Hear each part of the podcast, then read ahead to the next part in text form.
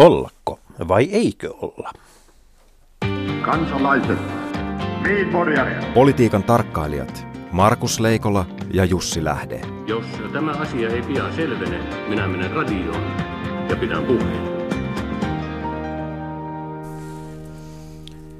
Terve Markus. Terve Jussi Ykkönen. Niin, mutta ihan ykkösenä käydään nyt kuitenkin kiinni EUn ja, ja tuota, Iso-Britannian välisiin neuvotteluihin. Nimittäin Alexander Stubb totesi, että Britannia vie EU-asiaa eteenpäin teatterin keinoin. Ja se nyt tietysti Shakespearein jälkeläisille mm, on, on enemmän kuin sopivaa. Niin, niin siis paradoksaalistahan tietysti on alun alkaenkin ollut, että David Cameron, joka sinänsä haluaisi, että Britannia pysyisi EU:ssa, on kuitenkin viemässä sinne esitystä, ää, jossa äänestetään siitä, pysyykö Britannia EU:ssa, ja, ja hän haluaisi tuottaa, tuottaa tämmöisen tuloksen, että, että kansanäänestyksessä sanotaan kyllä ehdotukselle, joka on parempi kuin nykyinen tilanne. Minä sanoisin, että, se, että tota David Cameronissa on vähän tämmöistä että Britannian Alexis Tsipraksen vikaa, että, että, että äänestetään yhtä asiaa ja katsotaan, mikä on lopputulos sitten sen jälkeen toinen. Mutta, mutta onko, tästä... onko Tsipraksessa sitten Kreikan väyrysen vikaa? Toista väyrystä ei maailmaan mahtunut, tota, mikä johtuu osittain tietysti myöskin siitä, että Väyrynen on itse ottanut asiakseen koko ihmiskunnan etujen puolustamisen, mikä pitää sisällään.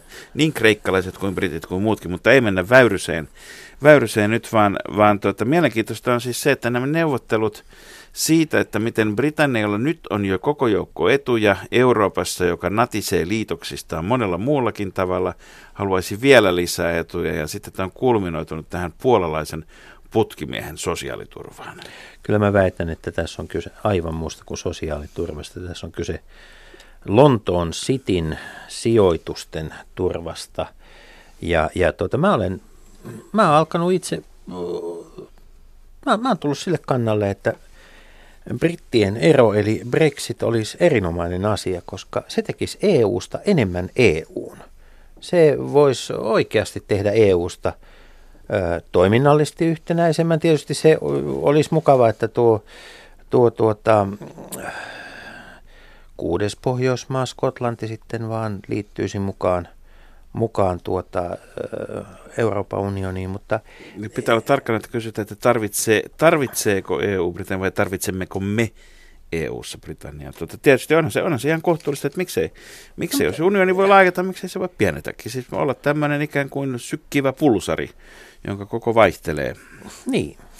Ja, ja tota, varmaan myöskin, myöskin on sillä lailla, että kysymykset siitä, että mitä etuja siitä EU-jäsenyydestä on, niin hahmottuu sitten selkeämmin, Mutta sen jälkeen siis jos me, niitä me, ei ole. Niin ja meillähän on siis äh, valtava määrä EU-maita, osa idässä, jotka äh, idempänä kuin muut, jotka esittävät erilaisia äh, toiveita, näkemyksiä, uhkauksia, listoja siitä, että miten heidän täytyy saada olla erilainen kuin muut.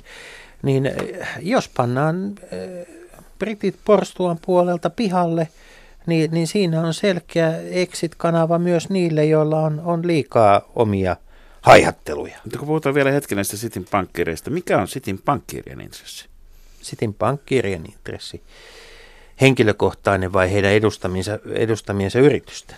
Yleensä he yrittää saada nämä yhtäläiseksi. Öm, Markus, nyt sinulla on aika sinisilmäinen näkemys. Kyllä, maailmasta. kyllä. Niin kauan kuin pankkiirit ovat töissä pankkeissa ja pystyvät kuppaamaan niin pankkeja kuin muitakin. Jos he eivät ole töissä siellä, he eivät pysty kuppaamaan ketään. Mm, niin.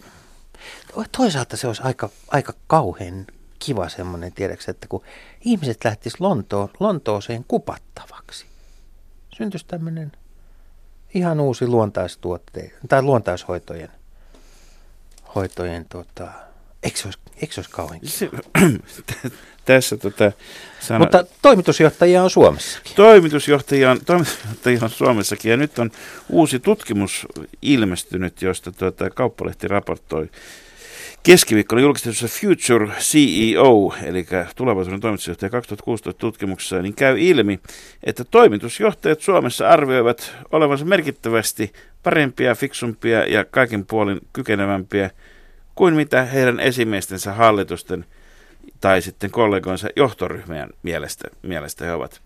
Tämä on ensimmäinen toimitusjohtajia kartoittava tutkimus, jossa siis on lähdetty, lähdetty tota, käynytkin ilmi, että, että tämä Suomessa nykyään niin ihannoitu yritysosaaminen ei itse asiassa välttämättä muiden kuin yritysjohtajien mielestä olekaan ihmeellistä. Onko tässä mahdollisesti jotakin selitystä Suomen talouden nykytilaan? Niin, no en mä tiedä, tässä on, tässä on ehkä kupla. Jos meillä ei olekaan tuota, parhaat mahdolliset kyvyt käytössä tällä hetkellä. Niin, no se, se on tietysti se on, se on hyvä kysymys, koska siis tähän, tähän toimii vähän samalla tavalla kuin toi pesäpallon SM-liiga, että, että molemmissa on pääasiassa vain suomalaisia ja pääasiassa vain miehiä. Ja, ja tota, musta se on hämmästyttävää, että kun kuitenkin niin kuin toimitusjohtajien palkkausta perustellaan aina niin kuin kansainvälisellä kilpailulla, niin miten se kansainvälinen kilpailu tuo aina nämä suomalaiset jannut näihin suomalaisiin yrityksiin nauttimaan kansainvälisen tason palkkaa. Puhumattakaan näistä hallitusammattilaisista, joita termiä ei ollut 15 vuotta sitten olemassakaan, jotka ovat näissä hallituksissa ammattilaisia. Ja nyt Tämän tutkimuksen esittely ratkaisutoimisto Siidin toimitusjohtaja Marko Parkkinen sanoi, että vanha juttu, että hallituksen jäsenet ovat kuin herkkusienejä pidetään pimeässä ja syötetään paskaa, pitää valitettavasti monessa yrityksessä paikkansa. Vaikeista asioista ei kerrota. Niin mitä ammattilaisia ne semmoiset sitten on? Niin, ehkä ne on niitä jallitusammattilaisia. Saattaa hyvin olla, mutta mitäs kuuluu Amerikan suurelle vuoden jallituskisalle ja, ja tota, mikä, mikä on väliaikatilanne kilpajuoksussa valkoiseen taloon. Mm, lauantaina mennään Uurenille Etelä-Karolainaan, mutta nyt on, nyt on pelattu, nyt on pelattu niin kovia kortteja pöytään. Ensinnäkin on pelattu siis paavikorttia. Öö, jo, ja tämä alkoi siis tämä alkoi mielenkiintoisesti, koska on, on hyvin harvinaista, että, että tuota, paavi ottaa kantaa tämän tyyppisiin asioihin, mutta hän oli Meksikossa todennut Donald Trumpista, että ihminen, joka ajattelee vain muurien rakentamista eikä siltojen rakentamista, ei voi olla kristitty. Ja tämä nyt ei ollut sattumatta juuri Meksikossa lausuttu. Ei. Ja tuota Koska sitten, siellä Rio Granden tilalla on tulossa Ponte Grande. Niin. Mä tietysti odotan nyt siltainsinööri Jaatisen pyhimykseksi julistamista niin kuin tämän vuoden aikana. no autuaksi ehkä. Mutta kyllähän oli autuasi jo ihan siinä kirjassa. No se on kyllä totta. Mutta tuota niin, äh, sitten toinen kortti, mikä siellä on pelattu, on Castro-kortti, koska presidentti Obama on ilmoittanut, että hän haluaisi virkakautensa aikana vierailla Kuubassa no, tapaamassa no Castroa. Ja, ja tämä on tietysti niin kuin tuonut lisää porinaa. Ehdokkaiden, ehdokkaalta odotetaan kantoja, kantoja, mutta ehkä sitten, en tiedä sitten, jääkö tuo Kimmo Timosen, niin kuin, Kimmo Timosen nyt kun Obama on ottanut siihen, hänen kantaa, niin, niin nähtäväksi jää, vetääkö Donald Trump tai joku muu poikittaisella, koska sehän on nyt republikaanien puolella lähtökohta, että mitä tahansa Obama kehuu, niin nenä lyttyyn ja oitis. Mutta tota, Donald Trumphan ehti vastata myöskin Paaville. Hän sanoi, että, että tota, Paavin on sitten turha itkeä, kun ISIS iskee Vatikaaniin, jos ei Donald Trump ole presidenttinä, ja näinhän se tekee. Lähtikö tässä 5 miljoonaa katollista ääntä Trumpin takaa? No, Trump on siloit- siloitellut lausuntoaan tämän jälkeen. Hän se on, on uutta. Se on, se on aika uutta. Trump ei on... sittenkään ole Amerikan väyrynen. Hän saattaa katua jotakin ja silotella. No, mehän jo sovimme kerran, että pidetään kädet peiton päältä tässä väyrysasiassa. Radio Yhdessä. Leikola ja Lähde.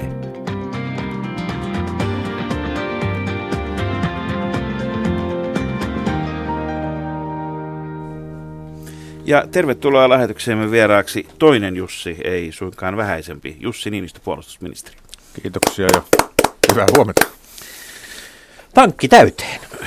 Niin, tankki täyteen amerikkalaisia pikkuukkoja vai, vai minkäs värisiä vihreitä tai sinisiä tai sinipunavalkoisia miehiä tänne nyt sitten on tulossa?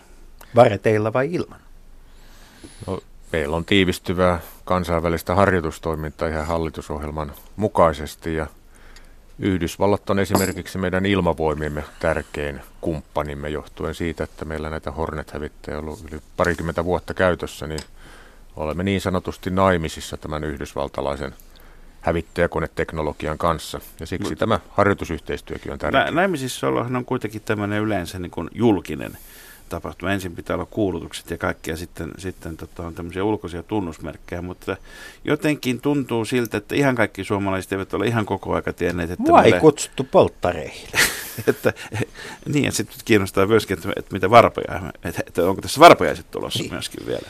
Mutta, mutta ennen kuin mennään vielä niin, ennen, kuin- ennen kuin lähdetään ennakoimaan tätä, niin, niin eikö, tässä, eikö tämä nyt ole kuitenkin aika uutta? Ei tämmöisiä rynnäkköpanssareita tai, tai tuota, panssareita ylipäätään ole amerikkalaisia täällä ihan alvariinsa lapannut. rynnäkköpanssarivaunuja tai panssaroituja miehistön kuljetusajoneuvoja, niin kuin näitä strikereita nyt kutsutaan. Niitä strikereita on monenlaisia erilaisia. Siis Amerikan paseja. Amerikan paseja, näin voisi hyvin sanoa. Se on, se on väline, millä nuo amerikkalaiset maa, maavoimien joukot, mekanisoidut joukot kulkevat ihan niin kuin meillä tosiaan kuljetaan paseilla tai No miksi he haluavat tulla Suomeen? Amerikan armeijallahan on perinteisesti harjoitusmaastona koko muu maailma paitsi Suomi. Eurooppaan sijoitetut amerikkalaiset joukot kaipaavat harjoitusmahdollisuuksia ja Suomessa niitä on ollut nyt tarjolla ja Yhdysvalloilla on ollut huomattavasti enemmän rahaa käytössään harjoittelun Euroopassa kuin aikaisemmin, johtuen muun muassa siitä, että tämä Afganistanin ISAF-operaatio ajettiin alas, jolloin rahaa vapautuu tähän No tarkoitukseen. onko Suomella vastaavasti enemmän poliittista liikkumatilaa kuin aikaisemmin ottaa näitä vastaan?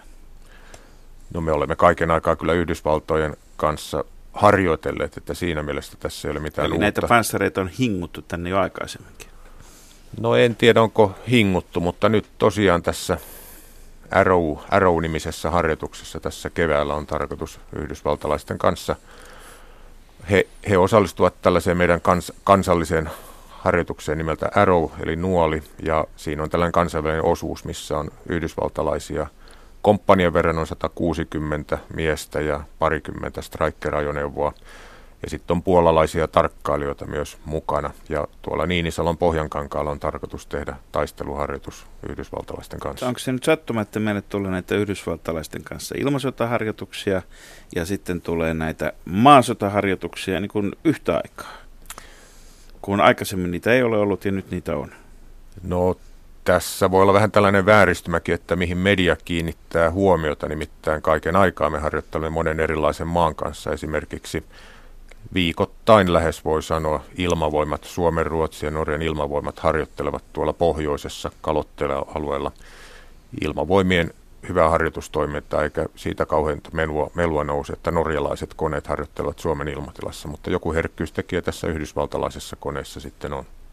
Niin, milloinkohan puna-armeijan kuoro on viimeksi käynyt Suomessa vierailulla.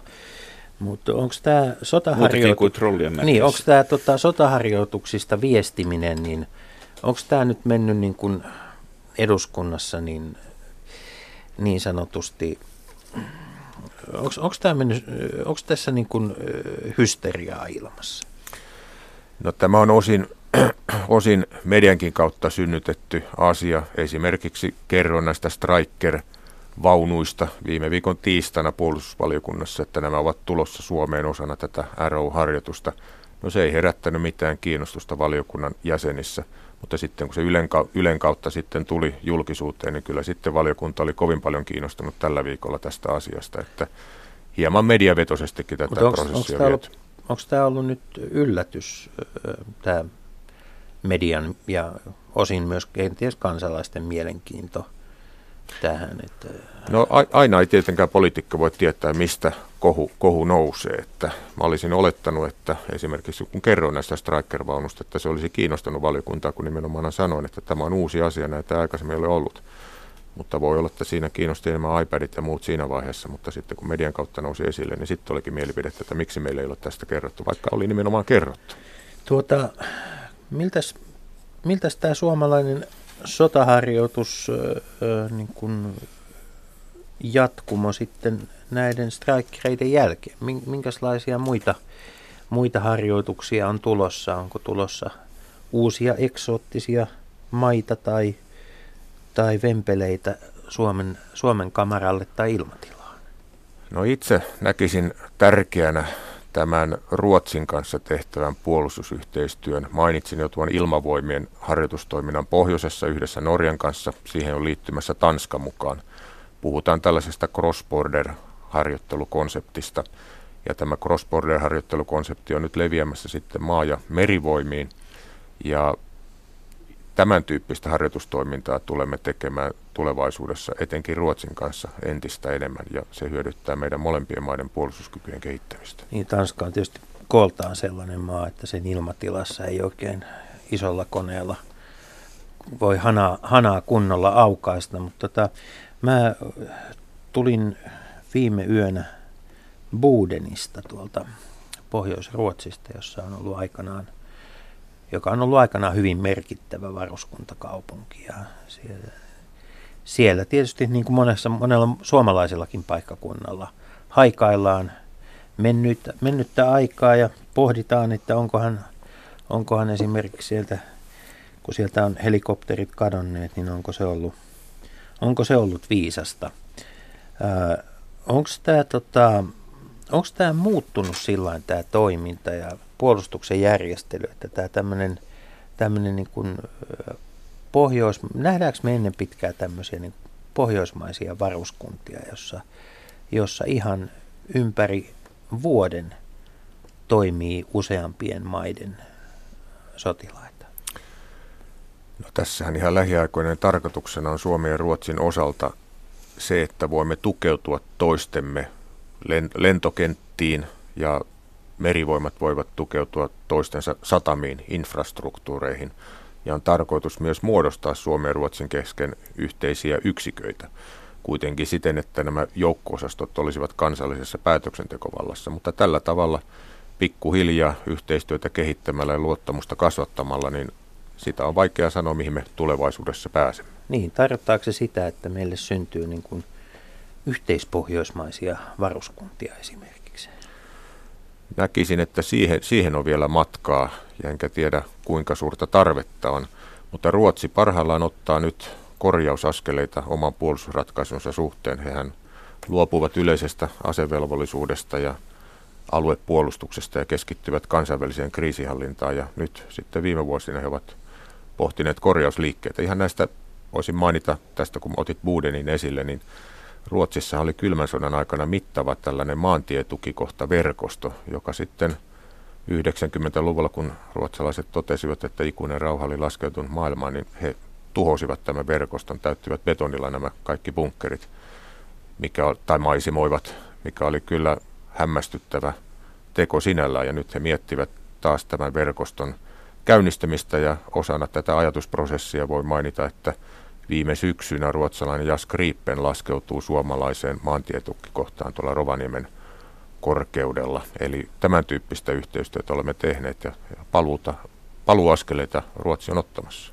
Onko, onko jos ei puhuta rauhanajan varuskunnista, mutta puhutaan niistä papereista, blueprinteistä ja suunnitelmista, joita pääesikuntien kassakaapeissa on, niin niin onko, onko siellä niin kuin päivitetty myöskin Suomen sodan aikaista toimintatapaa ja, ja joukkojen kokoonpanoja siten, että, että tuota, perustuuko se enää puhtaasti kansalliseen organisaatioon ja puhtaasti kansalliseen puolustukseen vai, vai, vai tuota, onko tämmöinen kansainvälinen yhteistyö jo kirjoitettu sisään siihen tapaan, millä Suomi puolustautuu sitten silloin, jos tarvitaan näitä niin sanottuja sodanajan suunnitelmia, vaikka ottamatta nyt kantaa siihen, missä sodan ja rauhan välinen ero tänä päivänä kulkee. On, on puhuttu julkisuudessa tällaisesta verkottuneesta puolustuksesta, että miten tällaisessa keskinäisriippuvuuden maailmassa kaikki vaikuttaa kaikkeen ja toivekkaasti ajateltu, että Suomi voisi sitten saada sieltä täältä apua, kun monessa olemme mukana kansainvälisessä yhteistyössä, mutta kyllä sotilaat joutuvat ikävä kyllä laskemaan inhorealistisesti tilanteen. Ja tilanne on se, että me olemme yksin ja sen takia meidän täytyy pitää oma uskottava puolustus, mutta samaan aikaan pitää valmiuksia ja kehittää näitä valmiuksia avun vastaanottamiseen. Ja muun muassa sen takia teemme tiivistyvää yhteistyötä Ruotsin ja Yhdysvaltain kanssa ja myös NATO-maiden kanssa, muiden NATO-maiden kanssa, jotta meillä olisi valmiutta vastaanottaa apua, sillä ainakin omasta mielestäni – Suomi saa kyllä apua, jos siitä on hyötyä apuantavalle osapuolelle. Välttämättä suurta merkitystä ei ole sillä, kuuluuko liittokuntaan vai ei, mutta jos avu, avun antamisesta on hyötyä avun antajalle, niin silloin voimme sitä saada. Eli tämä kuulostaa koko aika siltä, että itse asiassa tämä keskustelu, mitä nyt on käyty varmaan vähintäänkin Neuvostoliiton romahtamisesta lähtien liittoutumisesta ja ei-liittoutumisesta itse asiassa sisällöltään on muuttunut toisen näköiseksi, eli joukoksi erinäköisiä verkottuneita yhteistyöoperaatioita ja yhteisiä suunnitelmia pikemminkin kuin tämmöisen niin kuin keskustelun muodollisesta liittoutumista, mutta jolla, mutta jolla kuitenkin on hyvin samantyyppiset tavoitteet kuin mitä sitten liittoutumisella olisi.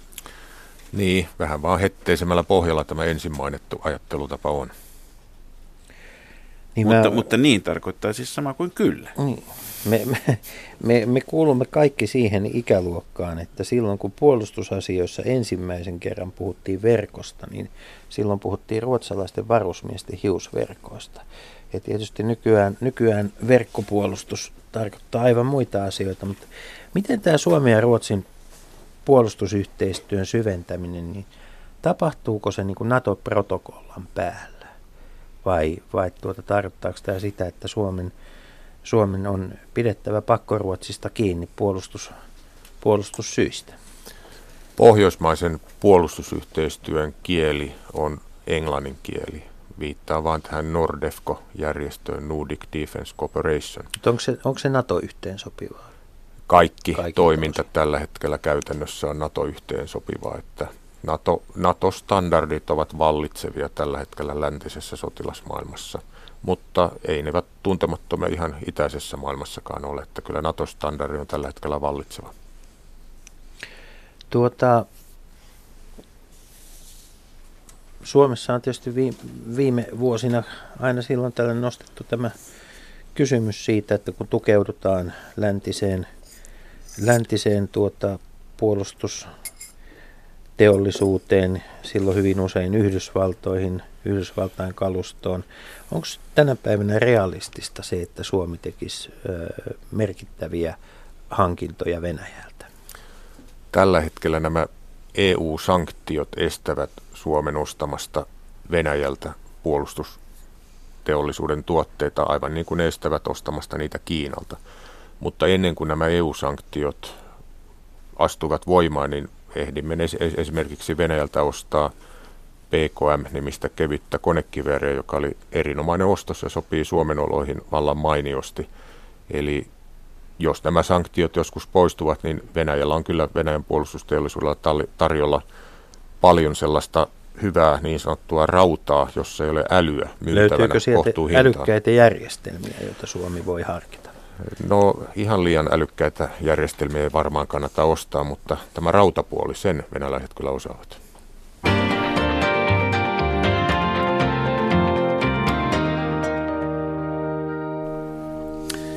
Jussi Niinistö, puolustusministeri edeltäjäsi ää, tuossa virassa taannoin Jyri Häkämies sanoi, että Suomella on kolme uhkaa, Venäjä, Venäjä ja Venäjä. Ja, ja, ja tässä on, voi sanoa, että Suomessa on pitkä perinne, jossa tarkkaillaan semmoisella kiikarilla, joka on itse asiassa suurennuslasi, eli väärinpäin, niin tota, tarkkaillaan, mitä Venäjä sanoo, ja ei nyt ole sattumaa, että, että tota, tästä samasta perinteestä varmasti nämä nämä tuota, Yhdysvaltain, mistä aluksi puhuttiin, Yhdysvaltain kanssa tehtävät sekä maalla että ilmassa tehtävä yhteistyö, yhteistyö ja sen tarkkailu antaa juurensa.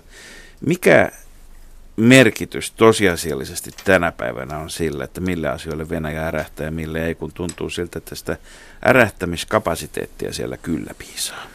Rähtämiskapasiteettia Venäjällä kieltämättä on, ja jos puhutaan tästä uhkasta, niin itse en kyllä käytä Venäjästä tällä hetkellä termiä uhka siinä mielessä, että Venäjä olisi uhka Suomelle, jos uhka ajatellaan sillä tavalla, että se on kyky kertaa tahto. Eli Venäjällä on kyllä kykyä, kapasiteettia uhata sotilaallisesti Suomea. Se on tehnyt mittavan puolustusvoimauudistuksen, modernisoinut kalustoon, mutta onko sillä tahtoa uhata Suomea? onko Venäjän poliittinen johto, onko sillä tarvetta tällä hetkellä uhata Suomea. Sellaista en ole nähnyt. Eli kyllä Venäjä on meille melkoinen haaste, mutta uskon, että pystymme poliittisin neuvotteluun niitä ratkaisemaan. Ja tällä hetkellä tietenkin akuutien ongelma on tämä itärajan yli vuotava laiton maahanmuutto. No, eikö akuutimpi ongelma kuitenkin ole se, että miten Venäjä käyttää asevoimiaan Syyriassa, pommittaa siellä kansa, kansainvälisiä sairaaloita, lääkä, lääkärit ilman rajojen joukkojen sairaaloita ja ajautumassa NATO-maa Turkin kanssa hyvin lähellä avointa, Puhun- avointa konfliktia, vaikka nämä, Suomen ovatkin, kannalta. vaikka nämä ovatkin kauempana Suomesta, mutta jos ajatellaan sitä, että nämä ovat niitä kehity, sitä kehitystä, jonka seurauksena muun muassa 50 000 ihmistä on jättänyt Alepon miljoona kaupungin ja lisäävät niitä paineita, jo- jota pitkin Syyrian pakolaiset, jotka varmasti ovat kuitenkin sitä pakolaisporukkaa, jotka ovat enemmän kansainvälisen suojelun tarpeessa kuin jotkut toiset, sitten kohdistuu koko Euroopan unioniin ja sitä myötä Suomeen verrattuna sitten muutama kymmenen ihmistä päivässä Sallassa. Jos puhutaan mittakaavaeroista, niin kyllähän Venäjän toiminta Syyriassa tällä hetkellä aiheuttaa kuitenkin välillisesti paljon isompaa painetta myöskin turvapaikanhakijakysymykseen kuin se, mitä tapahtuu Italialla. ylipäätään tilanne Syyriassa aiheuttaa ongelmia niin Venäjän kuin muidenkin maiden toiminta. Eli toivottava olisi, että siellä se tulitauko saataisiin aikaan, mutta se lienee kyllä hurskasta toiveajattelua. Niin onko Venäjä tällä hetkellä sisäpoliittisesti semmoisessa tilanteessa, että Putin tarvitsee kansainvälisiä kriisejä pitääkseen keskustelun haluamansa kaltaisensa? No näinhän jotkut tutkijat ovat asiaa arvioineet, että kun öljyn hinta on, onko se 30 dollaria tynnyri ja samaan aikaan EUn taloudelliset sanktiot ovat alkaneet todenteolla purra, niin jotta kansa pysyy tyytyväisenä, niin tarvitaan tiettyä pörhistelyä ulospäin. Tällaisia arvioita on tietysti No, esitelty. Tutkijat ovat esittäneet näitä arvioita, mutta nyt kysytään tutkijataustaisen ministerin arviota. No minun näkemys on kyllä se, että siellä tällä hetkellä Venäjän kansanolot ovat kuristumaan päin, mutta kansa ei kyllä tule kapinoimaan ainakaan lähitulevaisuudessa, vaan tuki Putinin hallinnolle on hyvin vahvaa. Ja tällä, tällä, näillä spekseillä kyllä mennään tästä lähivuodet eteenpäin. Tällä hetkellä EU-maiden ministerit hyvin vähän venäläisten kollegoiden kanssa ovat yhteistyössä johtuen näistä sanktioista, mutta minkä verran tällä hetkellä on kahdenvälistä puolustusministerien ja hallinnonalojen välistä yhteistyötä ja yhteydenpitoa Venäjän kanssa? Hallinnon alat pitävät luonnollisesti yhteyttä ministeriöt keskenään ja sotilasasiamiehet saavat briefauksia puolin jos toisin, mutta esimerkiksi minä en ole tavannut kollegani puolustusministeri Soikua, mutta ehkä se on perusteltua tässä tämän vaalikauden aikana jossain vaiheessa kyllä tavata. Venäjällä puolustusbudjetti on kasvanut valtavasti tässä viime vuosina ja on, on selvää, että suomalaiset analysoivat sitä, että mihin se kasvu menee. Ihan kaikki ei varmaankaan mene pelkästään Syyriassa mellastamiseen tai, tai tuota, Krimin, Itä-Ukrainan pitämiseen, tilanteen pitämiseen, ö, sanokaamme nyt vaikka jäätyneenä ja nykyisenä. Mitä, mitä tuota sen kaltaisia kehityspiirteitä siinä puolustusbudjetin kasvussa, jotka on nimenomaan Suomen kannalta huolestuttavia? No Suomen kannalta merkille pantava on tietenkin tämä Venäjän armeijan tällä hetkellä nopea liikkuvuus, miten Venäjä pystyy siirtämään tai projisoimaan voimaansa nopeasti paikasta toiseen. Tämä on uutta. Tätä ei niin kuin Neuvostoliiton romahtamisen jälkeen ollut. Eli se merkitsee sitä, että Suomenkin valmiudelle asetetaan uusia vaatimuksia, kun turvallisuusympäristö on muuttunut. Kriisit voivat kehittyä huomattavasti nopeammin. Meidän uhkakuvasuunnittelu on perinteisesti lähtenyt siitä, että kehittyvät kuukausissa, ehkä puolessa vuodessa tai vuodessa, ja silloin ehdimme suorittamaan tarpeen niin vaatiessa liikekannallepanon, mutta nykypäivä on toinen, ja sen takia me olemme hallituksessa pohtineet näitä muun muassa joustavan valmiuden kohottamisen menetelmiä, ja yksi niistä on tämä suomalaisten reserviläisten kertausharjoituskutsujen aikojen uudelleen rukkaaminen. Ja onko esimerkiksi tämä häirintä tuolla ilmassa rajoilla niin, niin tuota, ja, ja luultavasti veden alla myöskin, niin onko se osa tätä venäläisten ikään kuin testaamista sitä, että miten nopeata liikkuvuutta saadaan aikaiseksi? Ei pelkästään venäläiset, vaan muutkin maat ovat historian saatossa Suomen valmiutta tässä suhteessa testanneet, mutta näihin ilmatilaloukkauksiin täytyy sanoa, että viime vuonna niitä oli vähemmän kuin aikaisemmin. Näyt, näyttää siltä, että tuo aktiviteetti Syyrian suunnalta heijastuu Itämerelle, eli Itämeren sotilasliikenne olisi hieman hiipumaan päin. Eli ei niitä koneita sitten ihan joka paikkaan kuitenkaan No ei, ei, yhtä paljon ei alueellisella Tai- suurvallalla ihan joka paikkaan riitä. Tai, tai sanotaan näin, että tota, vaikka bensa on, öljy on halpaa, niin ehkä sitä ei riitä sitten niitä, pitämään niitä ilmassa koko aika. Mut, mutta tota, yksi keskeinen osa, mikä on uutta tietysti ja mihin, mihin jatkuvasti joudutaan tässä törmäämään, on sitten tämä trolli- ja infosota ja kyber, kybersota, joka selvästi niin kuin nyt tässä, miten nyt sanoisin, alkaa olla yleisessä tietoisuudessa, että kyseessä ei ole enää erillinen toimintatapa, vaan että se on sitten tavoilla, jotka on enemmän tai vähemmän julkisia, niin on kuitenkin kytkeytynyt niin, niin valtiojohtoon Venäjällä kuin, kuin yleiseen, yleiseen tämmöiseen strategiseen toimintaan. Onko meillä tällä hetkellä riittävät valmiudet varautua sitten todenteolla siihen, että jos Suomen tietoverkkoa aletaan häiritsemään. Nythän maailmalla on todennäköisesti nähty vasta hyvin pieniä esimerkkejä siitä, että mitä tapahtuu, jos luultavasti ainakin Yhdysvalloilla on sama kapasiteetti tota, kunnolliseen verkko, tehokkaaseen verkkohäirintään, jolla pannaan siis lamautetaan koko yhteiskunta lähtien sähköjakeluverkoista, johon verrattuna karunan, karunan hinnankorotukset on niin kuin ihan maapähkinöitä. Niin, niin tota, ja pitäisikö meidän sitten myöskin lähteä niin kuin perustamaan tämmöisiä kunnon kyberjoukkoja? Pitäisikö kaikki nämä, nämä Minecraft ja World of Warcraftin tota, nörtit ikään kuin tota, rekrytoida oman aselajinsa palvelukseen ja ajatella koko tämä kuvio uusiksi? Yhteiskuntana kokonaisuudessaan meillä on vielä paljon tehtävää. Me olemme kovin sähköriippuvainen yhteiskunta. Meidät on helppo lamauttaa, mutta tätä työtä parhaillaan tehdään. Puolustusvoimilla tilanne on sikäli helpompi, että puolustusvoimilla on omat varajärjestelmänsä, että jos yhteiskuntaa aletaan lamauttamaan vihollisen toimesta, niin puolustusvoimat kyllä kykenee toimimaan. Mutta osana tätä valmistautumista nyt on puolustusvoimiin varusmiespalveluksen yhteydessä alettu rekrytoida tätä nörttipuoltakin alettu ottaa huomioon. Eli jokaisen ei tarvitse olla 3000 metriä Cooperissa pinkova sissi, vaan todellakin kaikkea taitoa tarvitaan Suomen kansa-armeijassa ja tämä nör- nörttipuoli on yksi. Hiirisormen nopeutta lähdetään testaamaan samalla lailla. Kyllä, kyllä se näin on. Niin, äh, ulkoministerinä toimiessaan Erkki Tuomioja ärät, ärätti muutamankin kerran kirjailija Ilkka Remekselle hänen äh, kirjoittamistaan tämmöistä, voi sanoa, että tähän päivään äh, sijoittuvista tulevaisuuden uhkakuvista. Onko tota, onko meidän poliittisilla päättäjillä riittävät tiedot siitä, että mikä kaikki on pahimmillaan mahdollista? Ja onko se sellainen asia, että siitä voidaan julkisesti keskustella vai onko se asia, joka, joka niin strategisista syistä täytyy vaieta se pahimman, pahimman tien vaihtoehto tämmöisessä niin kuin verkko, verkkohyökkäysten kohdalla.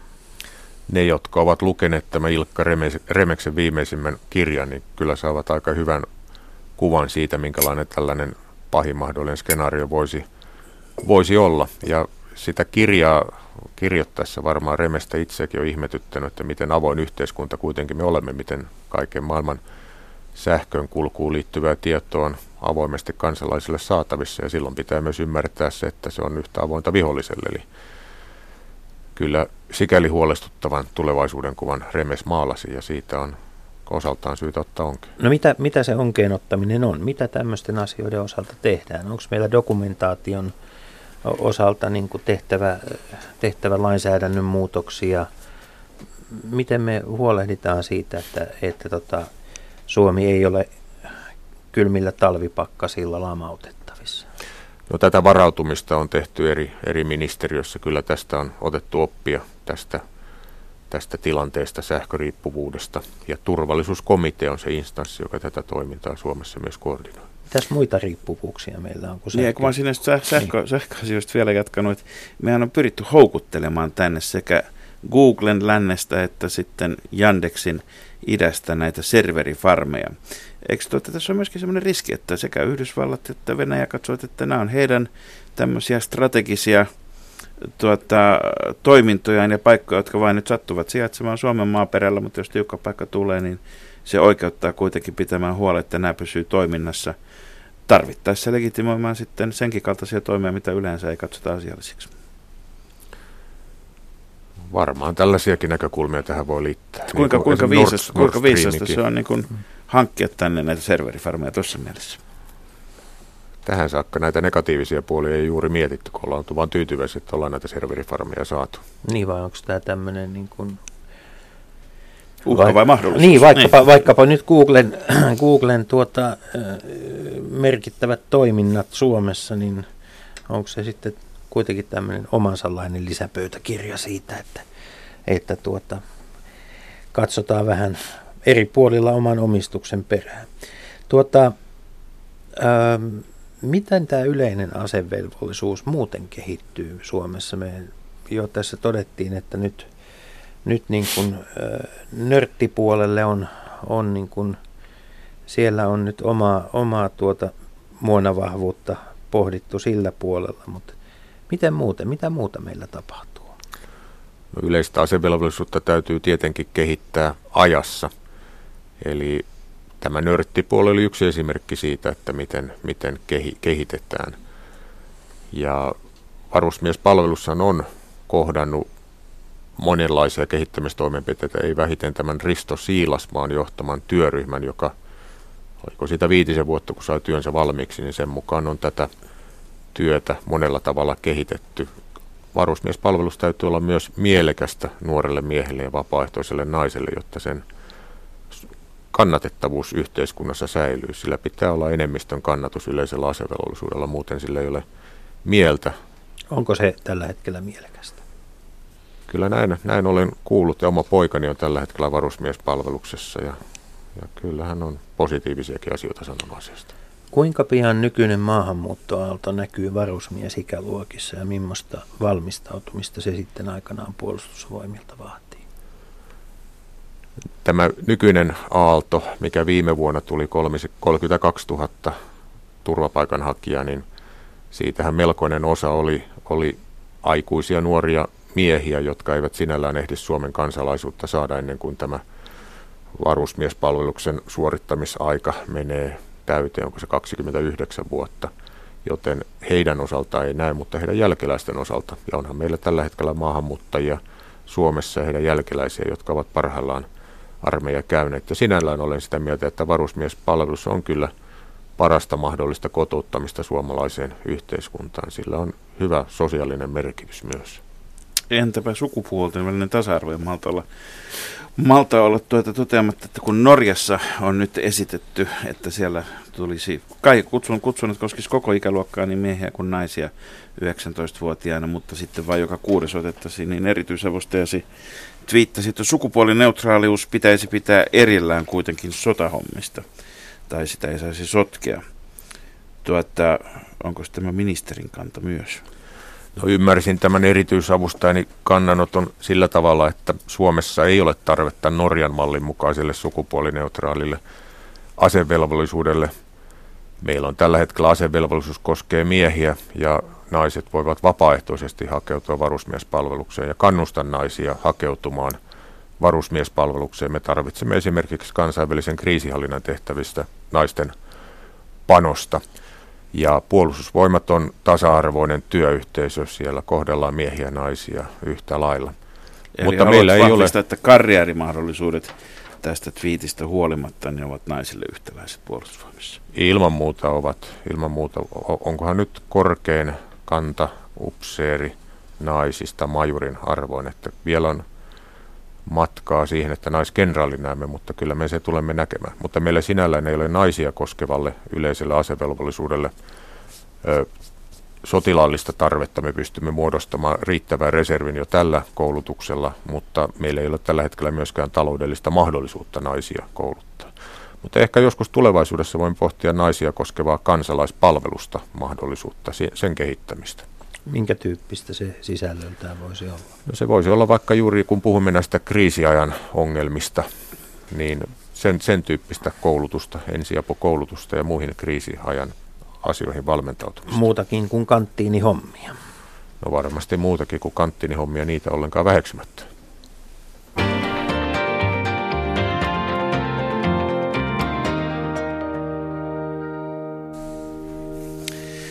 Niin, Jussi Niinistö, puolustusministeri, niin palaisin vielä, vielä tähän, tähän koulutukseen ja sitten erityisesti järjestöjen muiden rooliin.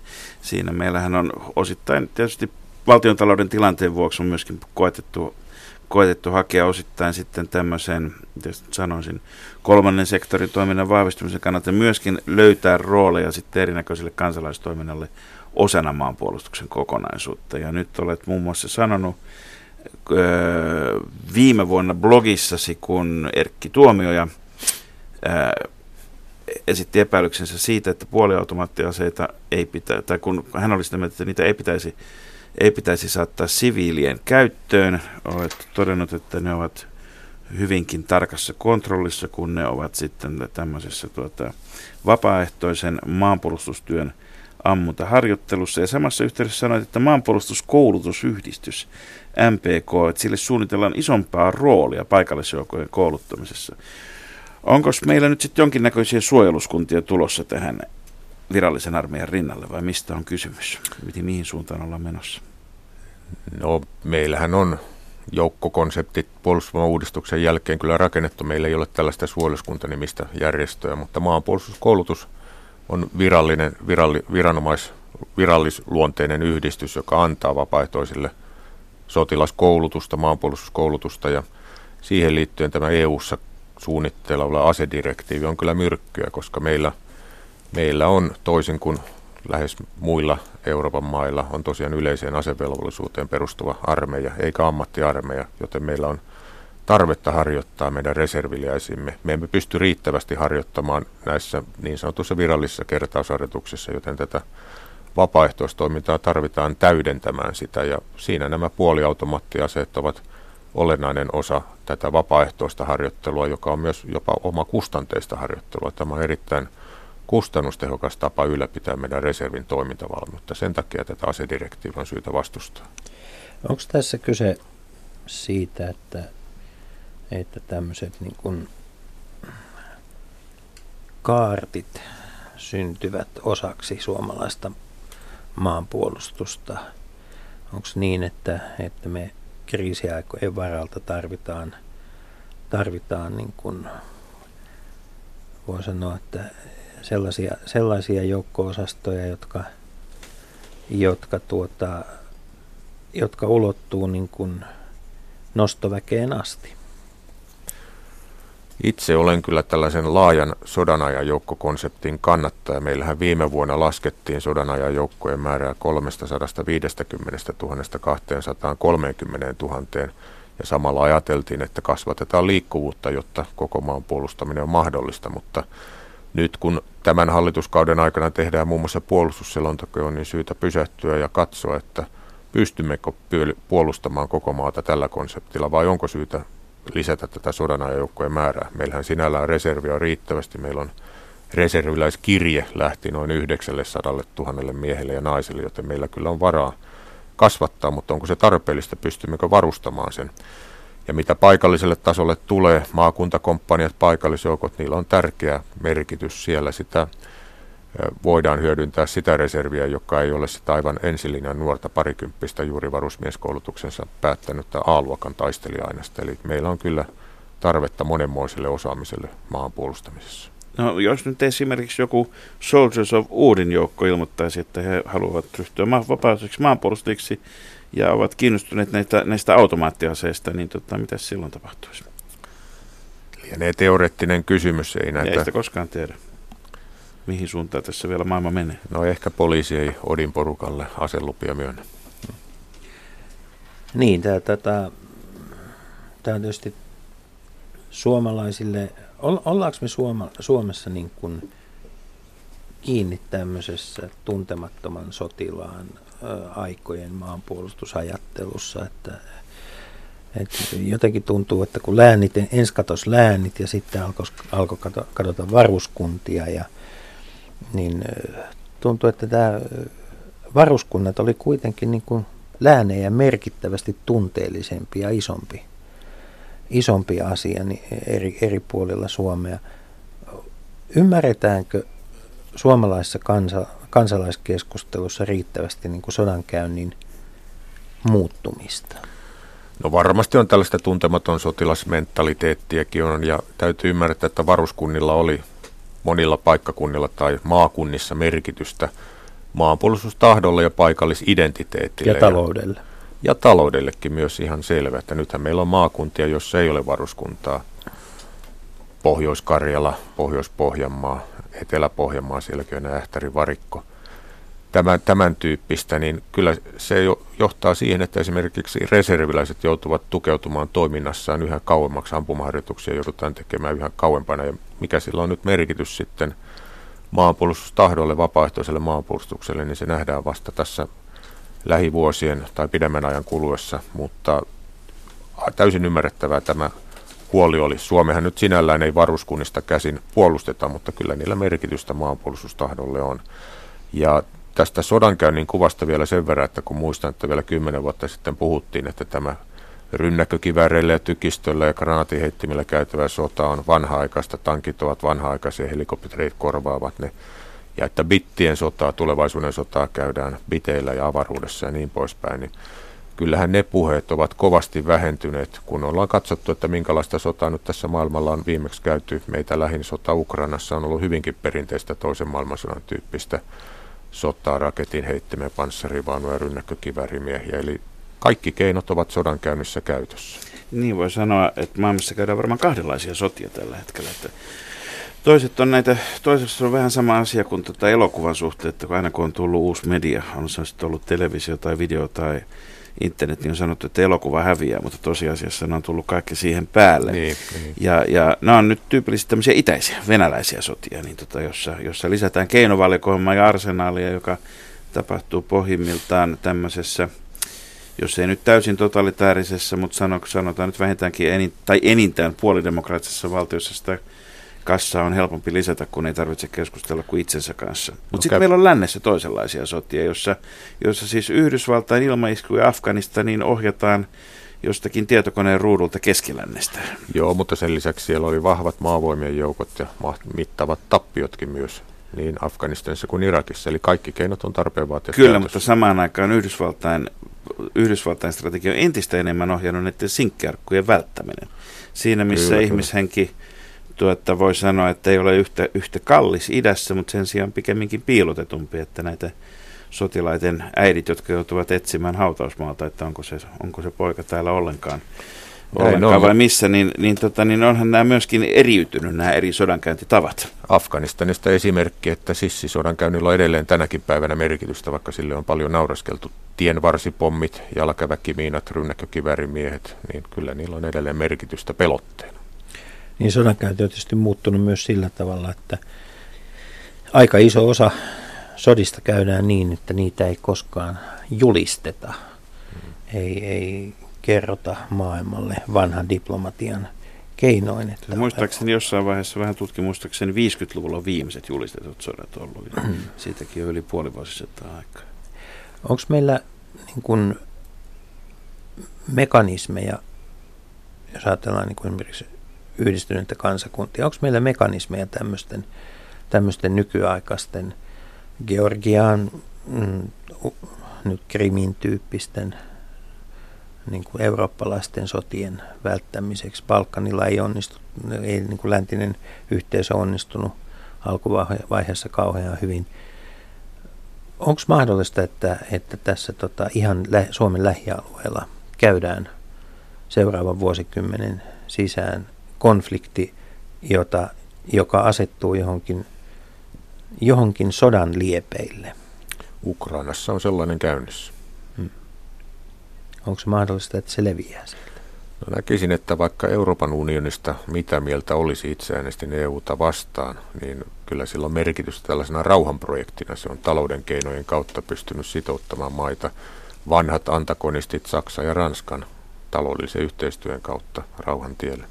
Eli, eli se ihan alkuperäinen EUn tavoite ei nyt ainakaan ole toistaiseksi epäonnistunut. Aivan. Ranskasta nimittäin tulee mieleen myöskin se, että Ranska mielenkiintoista sinänsä, niin käytti tätä, tätä, tuota, turva, tätä avunpyynnön mahdollisuutta nyt. Tota, onko tämä Suomen kannalta ikään kuin hyvä asia huomata, että EUssa sittenkin on myös tämä ulottuvuus, että me tietyssä väljessä, ainakin periaatteellisessa mielessä olemme jo sen kaltaisen avunpyyntöjen verkoston piirissä, mihin ei tarvita NATOa, vaikka NATO sitten käytännössä, käytännössä tuota, isoa osaa myöskin EU-maiden joukoista ohjaakin. Tämä Ranskan avunpyyntö oli hyvä harjoitus Suomen kannalta, että nyt näemme, mitä merkitystä tällä EUn keskinäisen avunannon velvoitteella on. Silloin kun sitä pohdittiin Lissabonin sopimusta, niin sanottiin, että sieltä voi tulla vaikka kuorma-autollinen villasukkia Suomeen sitten avuksi. Mutta se voi olla monenlaista ja nyt Ranska on osoittanut, että kahden keskisillä neuvotteluilla se on saanut eri maalta haluamansa tukea. Myös Suomi on antanut tukea Ranskan kriisi, muun muassa Ranskan kriisinhallintaoperaatioihin ja ainakin Ranska on ilmoittanut vilpittömän tyytyväisyytensä saamaansa apuun, joten siinä mielessä tämä EUn keskinäisen avunannon velvoite ei ihan pelkäksi villasukka-lähetykseksi ainakaan Ranskan osalta ole osoittautunut. No mikä on oma ennusteesi siitä, että miten käy Britannian EU-jäsenyyden? Vaikea sanoa, jos nyt äänestettäisiin, niin varmaan Iso-Britannia lähtisi EUsta. Se, siltä vaikuttavat tunnelmat siellä. Mitä se merkitsisi Euroopan turvallisuuden kannalta? Se merkitsisi sitä, että Euroopan unionin merkittävin sotilasmahti poistuisi tästä unionista, mutta toisaalta Iso-Britannia on ollut se tekijä, joka on jarruttanut EUn sotilasyhteistyötä monellakin eri tavalla, että vaikea nyt sitten sanoa, mitä se Suomen kannalta sitten lopulta merkitsisi. Minkälainen uhka on, on äh, tämmöinen nouseva militantti äärioikeistolaisuus Euroopassa, jossa monet äh, näistä, siis monet näkevät, mutta monet myöskin vannovat erinäköisten 30-luvun aatteiden nimi?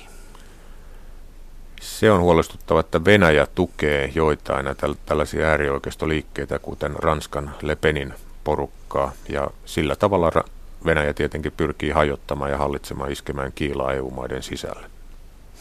Onko Suomessa fasismin riski olemassa? Suomessa ei ainakaan Venäjä ole tukenut minun tietääkseni mitään poliittista liikettä, en ole ainakaan kuullut. Mutta onko riski jotain muuta kautta olemassa? No jos puhutaan näistä Odinin sotilaista ja muista, niin kyllä edelleen puhutaan marginaaliliikkeistä. Eli tota, et näe, että tämmöinen avoimesti rasistinen valkoisen vallan ylivaltaan ja sitten johon liittyy vielä väkivallalla uhkaaminen tai, tai, tai väkivaltaisia toimintatapoja tai niistä puhumista, että, sillä on, että siitä on isompaa vaaraa Suomessa. Siitä voi kehittyä suurempi vaara, jos tämä turvapaikanhakija vyöry jatkuu samanlaisena kuin se viime vuonna on ollut. Eli on kyllä kaikkien edun mukaista, että tämä pystyttäisiin hillitsemään tämä tulva. Mitkä ovat ennusteet kuluvalle vuodelle tämän turvapaikanhakijatilanteen osalta? Ennusteet näyttäisivät noin puolta siitä, mitä viime vuonna tuli, mutta kyllä nämä kaikki niin herrassa nämä asiat ovat, että riippuu mitä maailmalla tapahtuu ja minkälaista suomikuvaa tuolla maailmalla sosiaalisessa mediassa levitetään, että siitähän tämä houkuttelevuustekijät johtuvat. Mutta, mutta tässä mennään vielä, että onko vastuu militantin äärioikeiston nousemisesta, vaikka se olisi pientä tällä hetkellä, onko se äärioikeistolla itsellä vai turvapaikanhakijoilla? Kaikki liittyy kaikkeen, mutta totta kai itsellä on jokaisella ihmisellä vastuu. Ei rasismi ole hyväksyttävää. Onko tuo Venäjän suunnalta tulevien turvapaikanhakijoiden uhka sellainen, että sen patoamiseen voidaan jossain vaiheessa tarvita puolustusvoimien henkilökuntaa tai, tai tuota varusmiehiä. Puolustusvoimat antaa tarvittaessa virka-apua, jos sitä tarvitaan. Kiitoksia Jussi Niinistö. Tämä oli Leikola ja Lähde. Ja ensi perjantaina olemme sitten uudestaan äänessä uusin aiheen. Sitä ennen hyvää viikonloppua. Kansalaiset, Radio Yhdessä, Leikola ja Lähde. Jos tämä asia ei pian selvene, minä menen radioon ja pidän puheen. Perjantaisin aamu 10 uutisten jälkeen.